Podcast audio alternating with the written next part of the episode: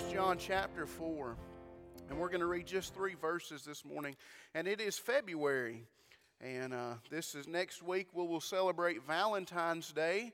And uh, so I figured we would just preach on love for the next two weeks. So, 1 John chapter 4, verses 8 through 10, if you would stand to honor the reading of God's word, please, this morning. And if you were here, like once again, let me say I appreciate that and uh, putting forth the effort to be here this morning on, on what is not necessarily the best morning to be out. First John chapter 4, verse number 8. If you're there, say amen. Say amen a little louder than that. You've got to make up for the folks that are not here. Say amen one more time. There we go. That's better. First John chapter 4, verse 8. The Bible says this. It said, He that loveth not knoweth not God, for God is love. In this was manifested the love of God toward us, because that God sent his only begotten Son into the world, that we might live through him. Herein is love, not that we loved God, but that he loved us, and sent his Son to be the propitiation for our sins. Let's pray. Father, we love you. And God, we thank you for the opportunity to be here this morning. And Lord, I just thank you for each one that's put forth the effort to be here. God, I just pray that you would bless them. And Lord, as the word goes out in this sanctuary this morning, God, I just pray that it would be multiplied. But God, most of all, that it would be anointed. God, I just pray that you would use me as your vessel this morning. God, move me out of the way. And Lord, let me simply become a vessel for the Holy Spirit to work through. And God, as this message goes out, and I know people will be watching it uh, on the internet and on Facebook or, or wherever it may be, God, I just pray that you would bless it even then. God, bless the folks that were not able to be here this morning that would love to be here. And Lord, I pray that everyone in this, in this sanctuary this morning would just say thank you for the opportunity to be in your house and meet with brothers and sisters. God, give me clarity of mind and clarity of speech as I try to preach this morning. And it's in Jesus' name. Amen. You may be seated. I'll tell you a funny story before I get started. This, uh, and then it don't really have anything to do with the sermon, but it's about the slightly smaller crowd. I heard about a preacher one time that was preaching a revival in this little country church. And uh, one guy showed up for the revival that night. Just one man showed up in the entire uh, for the revival. And so the preacher got up there and he said, If, if uh, there's just one man here, he said, I'm going to still preach the message that God has given me. And so he got up there and he preached for an hour, and that man was sitting there and he said, Amen. And so the preacher preached for an hour and a half, and, and the guy said, Amen. And so the preacher preached for two hours, and the guy just kept saying, Amen. And so finally the preacher got up and he went to the back and dismissed the service, and, and he was talking to the guy, and, and he said, Well, what do you think about the sermon tonight? And uh, the guy said, Well, he said, I enjoyed it. He said, But let me tell you something. He said, I'm a farmer. He said, And when I go to feed my cows, if only one cow shows up, I don't give them the whole bucket, okay? but but there's enough of you here you're going to get the whole bucket this morning is that all right so we get to we get to First john chapter 4 this morning and uh, we, we get here and, and i want to give you just a little background about john John is the guy that wrote uh, five books in the New Testament. In fact, besides the Apostle Paul, he is the, the most wrote the most numerous books, and he wrote the, the Gospel of John. He wrote First John, Second John, Third John, and then he also wrote Revelation. So this is one of five books that he wrote.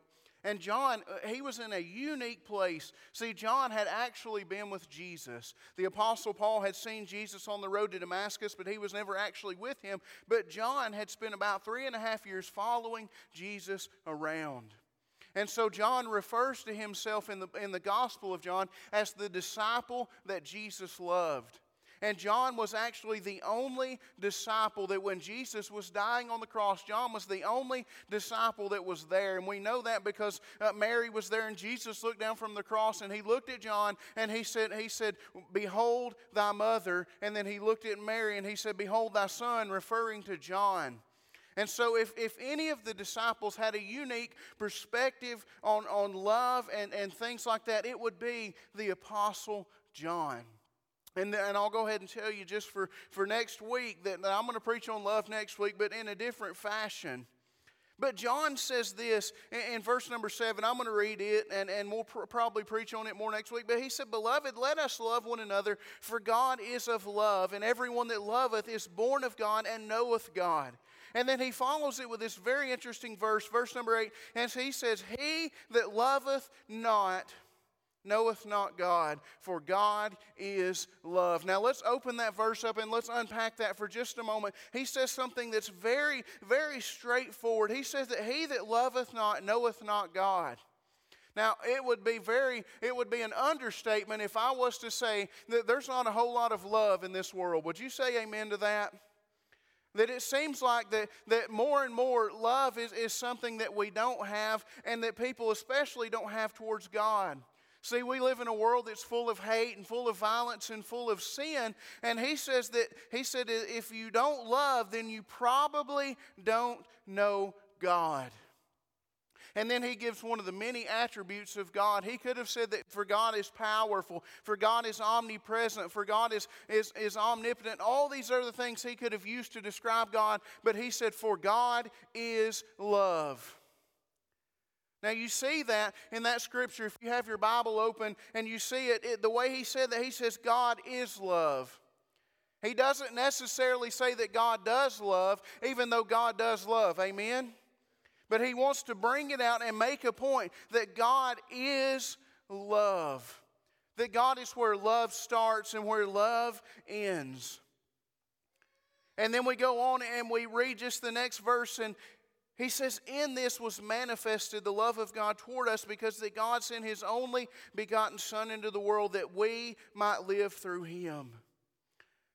And so there's several different usages of love in the New Testament, and many of you have probably heard this, and I'm going to go over it just real quick. Now, how many of you know where your Bible was interpreted from? Anybody? What language was it was it interpreted from? It was interpreted from Greek, right?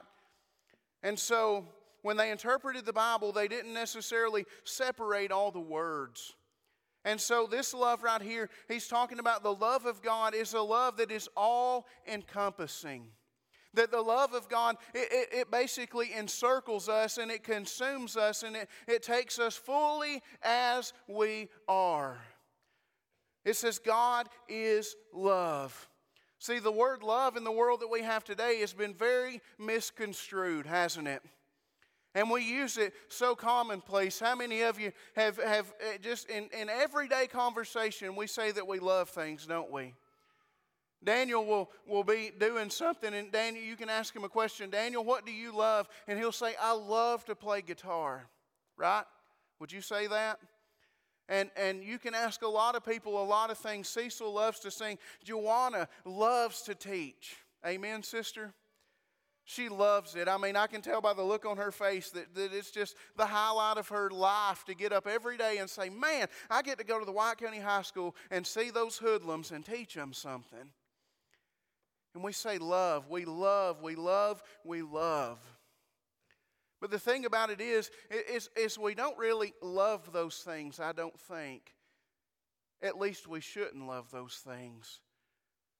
See, love, it, it, we, we have different kinds of love.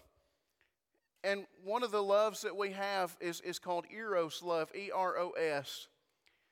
And that means that, that we it's something that we lust after. It's something that we just like to do because we think it's good and we enjoy it. And that's not the kind of love that God is. Not just that God has, but that God is. And then and, and all these words are absent. And then you have phileo love or philea love. Anybody ever been to Philadelphia, Pennsylvania? Phila, P H I L A, is Philadelphia, and it's the city of brotherly love. And that God just does not love us as brothers. God doesn't love us just, just a little bit, that God's love is all consuming. Do we understand that? If you do, say amen. Do you understand about God's love? I've met people and as I talk to people, and, and I love to talk to people, and Lacey's laughing at me right now. She says, You're an introvert and you don't like to talk to people. I like to talk to people about the Lord. And one thing that I've heard over and over again, uh, many numerous times, is, is somebody will say, You know what? I don't think that God can love me. They'll, they'll say, if if you knew what I've done in my life, you'll think, No, God can't love me. Because I've done this, this, and this. And sometimes they'll be secretive about what they've done, and sometimes they'll just tell me. And, and just to be honest with you, I've had some people tell me what they've done in their life, and it embarrassed me, made me blush. And I think, yeah, that's, that's bad. And if it was up to me to love them like God does, I couldn't do it. But God loves differently because God is love. And so these people will say, Does God love me? So let me give you just a couple of things about God's love, and then I'm going to preach about actually our love towards God. It says in verse 9, it says, In this was manifested the love of God. And so this is how love actually came to us, and this is how God showed his love. It says that, that in this was manifested the love of God toward us because that God sent his only begotten Son into the world that we might live through him. Does that sound familiar to you? Sounds sort of like John 3:16, don't it? That John wrote down John 3:16 as well, for God so loved the world that he gave his only begotten son. And so John penned both of these things. And so the first thing that I want you to see is that God's love, there's no condition to it. We're going to say that God's love is unreserved this morning. I want everybody to pay attention to this and listen to this. And if, if you're about to go to sleep, wake up and listen to me, okay? There is nothing that you can do to earn God's love. And there's nothing that you can do that God will stop loving you. We need to understand that. That God will love you unconditionally whether you're lost or whether you're saved. See, a lot of people have this, this preconceived notion that God only loves Christians. And let me say this morning that God does love me. And if you're saved this morning, God absolutely loves you. But if you are not saved, if you've never accepted Jesus as your Savior, God still loves you. Just exactly like He loves everybody else. God's love is completely unreserved. It isn't that, that He just loves a select group of people. And I'll say this we talked a little bit about it on Wednesday night that there's a belief system out here that God is only going to save certain people and that other people He's just going to send to hell. It's called predestination. Anybody ever heard of predestination? And that, that belief of predestination, by the way, we don't believe that in this church. We believe in the free will of man, right? That anybody can accept Jesus. And if predestination was true, that would mean that God would have to not love you enough that He's willing to send you to hell by, uh, by His choice. But God loved us so much that He said, Whosoever. And so we see that God showed us His love. So His love is unreserved. And his love is also undeserved. Wouldn't you agree? That I do not deserve God's love. Would you say, you don't have to say that about you, but say that about me. Say, Seth Price does not deserve God's love. Some of y'all just want to say that real bad, right? But I can look out into the crowd and I can look at people like Joanna and I see Mark back there. Mark Apple and Joanna and, and Marty, we don't deserve God's love. Nobody does. But yet He gives it anyways. God is willing to give it to us anyways, even though we don't deserve it. You know why I don't deserve God's love? Because deep down, I am a fallen man. Just like you are a fallen person, and we have this awful disease in us called sin.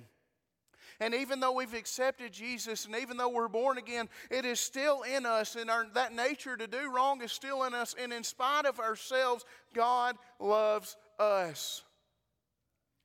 And we, we can't, it says that if you, if you don't love, you must not know God. And that He sent His only begotten Son that we might live through Him. And then, verse number 10, look back at your Bibles if you still have it open. If you don't, I'll read it to you. He says, Herein is love. So, John, this is what he's saying. This is what those three words mean. He says, Herein is love, comma. That's what your Bible says. He said, So in this verse, this is what love is all about. Not that we loved God, but that He loved us.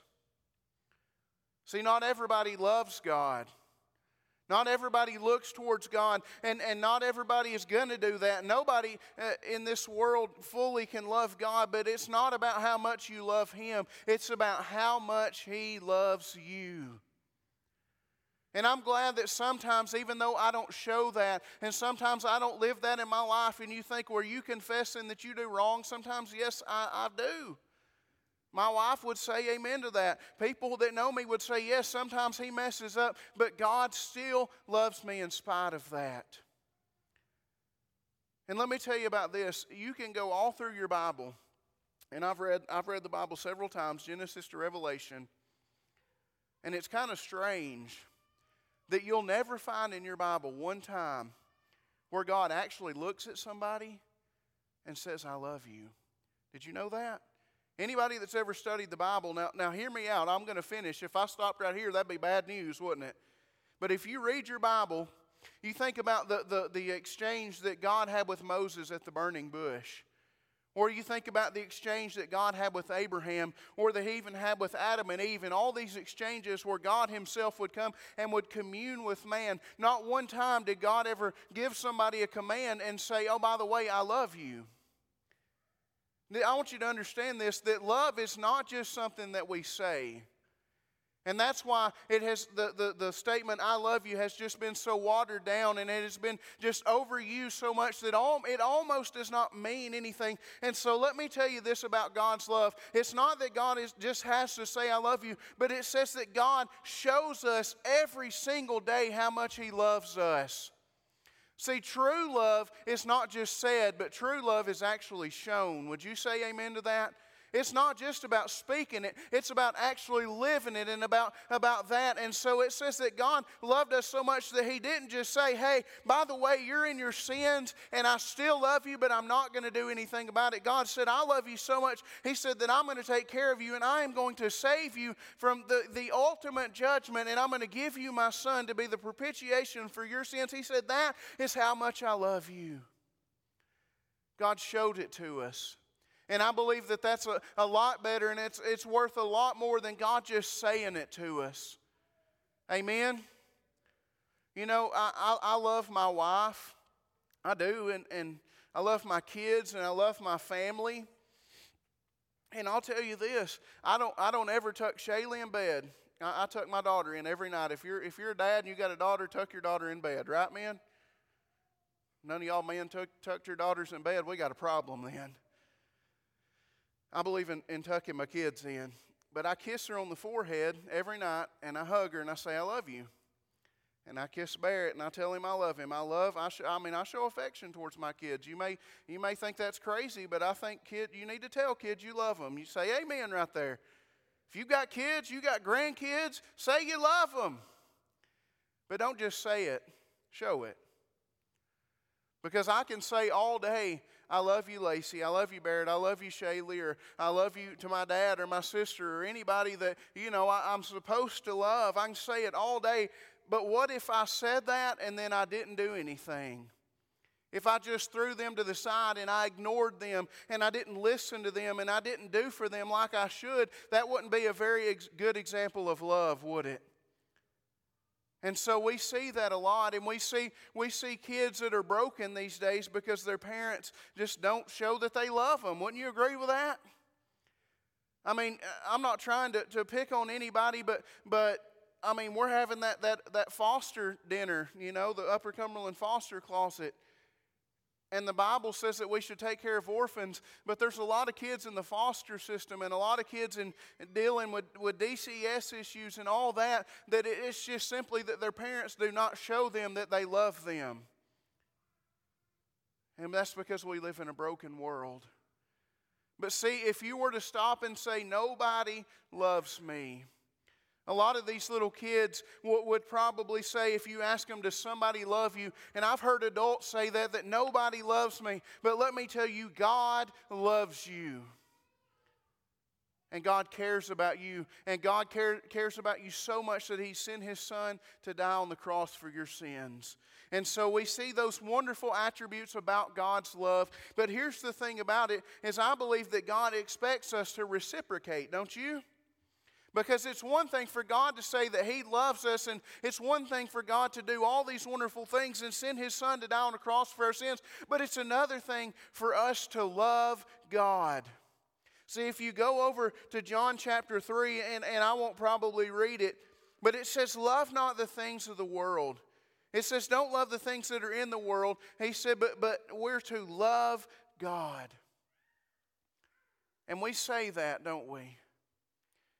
We can say, and, and we'll say, Well, I love going to church. I love going to church. Do you love going to church? Man, I enjoy it. I woke up this morning and, and Lacey loves snow. She does because she's a teacher. And why do teachers love snow? Because they get out of school if there's snow. That's a no brainer. And we, we got up this morning on our back deck. Lacey grabbed, grabbed a tape measure and run out on the back deck in her bare feet. Do you believe that?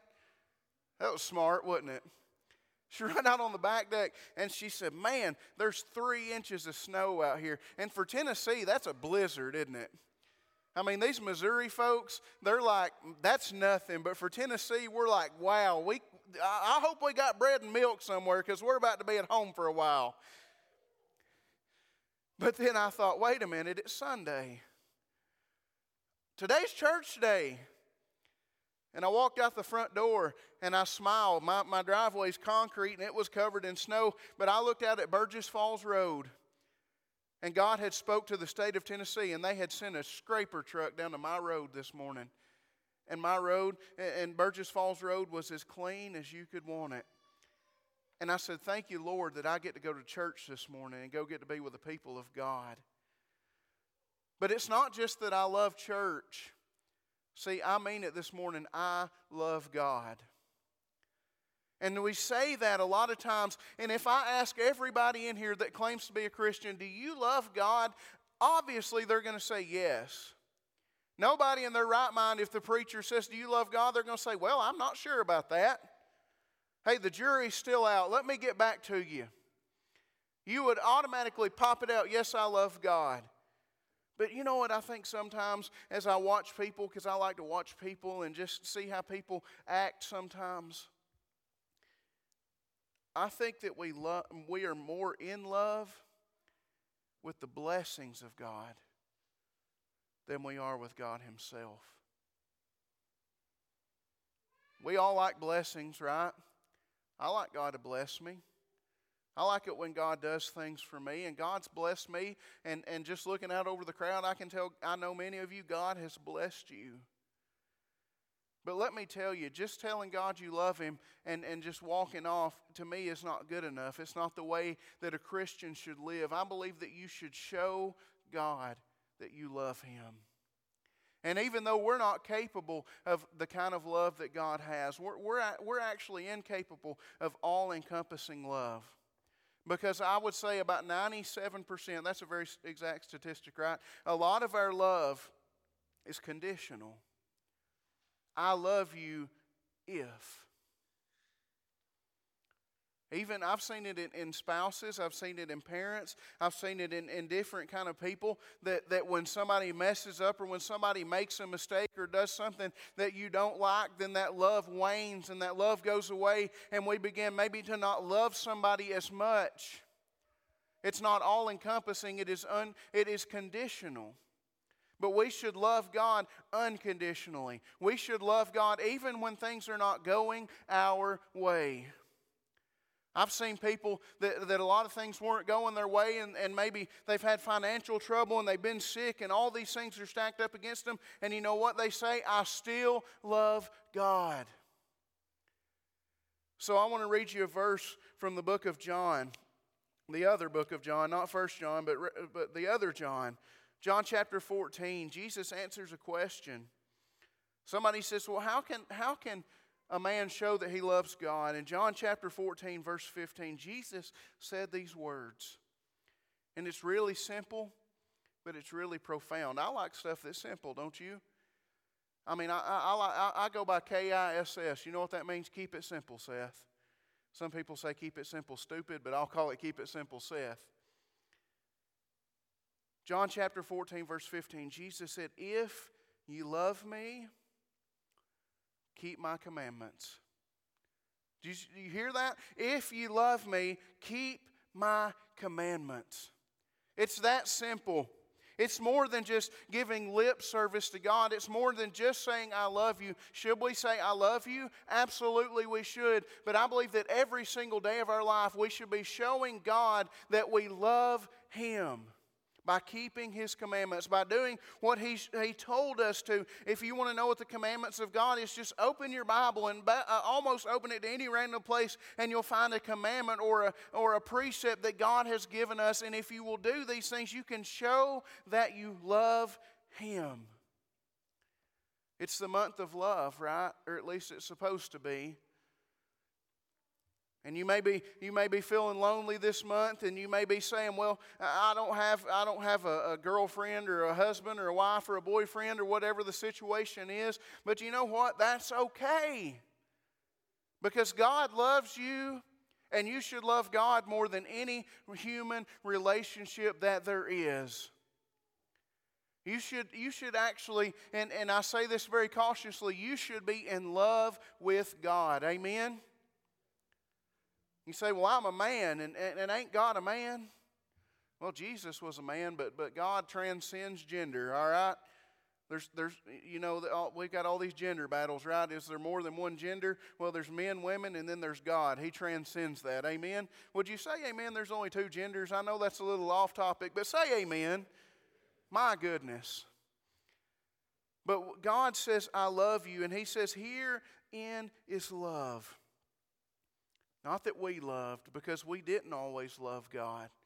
We don't always show that we love God, but that He loved us and sent His Son to be the propitiation for our sins. So we'll stop reading right there. And I want you to just dwell on that for just a moment about how much God loves you and how much God cares for you. And if you're not saved this morning, I would tell you this that, that if you, are the worst sinner in Cookeville, Tennessee, and you may very well be, I don't know your heart, God still loves you. You know what I've seen God do? I've seen God save people that were addicted to drugs. I've seen God save people that were alcoholics. I've seen God save people that, that were murderers. You know, I've seen people in prison that, that, that fell in love with God, even though they had all this great sin, understand that nothing can separate you from God's love. I'm going to read that too. That's not just my opinion, that is Bible. I'm going to finish with Romans chapter 8. Romans chapter 8, verse 31. It says, What shall we say then to these things? If God be for us, who can be against us? And then verse 35 says, Who shall separate us from the love of Christ? Shall tribulation or distress or persecution or famine or nakedness or peril or sword? And verse 38 says, He says, For I am persuaded that neither death, nor life, nor angels, nor principalities, nor powers, nor things present, nor things to come, nor height, nor depth, nor any other creature shall be able to separate us from the love of God, which is in Christ Jesus our Lord. Nothing can separate you from God's love. No person can separate you from God's love. Guess what? You cannot separate yourself from God's love. If you were to stand up and declare publicly that I do not want God to love me, you know what God's going to do? He's going to love you anyways. Because nothing can separate you from the love of God. So this, this week and this month, as we go through Valentine's month and, and we think about love, I want us as, as a church, I would challenge you as your pastor, hey, fall in love with God again. You remember what Jacob preached on last week? He, t- he talked about sometimes we leave our first love if we're not careful. But God should be our first love. I should love God more than I love my spouse, my mother, my father, my sister, my children. We should be in love with God. Show him that you love him. Let's pray. God, we love you. And Lord, I, I want that to be more than, than empty words. God, I want to show you every day of my life that I love you. And I know that sometimes I fall short. And sometimes I make mistakes and and there are things that I do or maybe things that I say that are not very loving towards you. God, I ask you to forgive me of those things. God, I know this morning that you unconditionally care for me and that you love me, and there's, there's absolutely nothing I can do to separate myself. And Lord, if there's anybody lost here this morning, God, if there's anybody searching or, or wondering about what they need to do or, or what life is all about, let me say this that it's all about loving you. That's why I was created, was to love you. God, I pray that you would help and that the Holy Spirit would work this morning and that, God, you would move in this service and let people understand just how much you love. It's in Jesus' name we pray. Amen.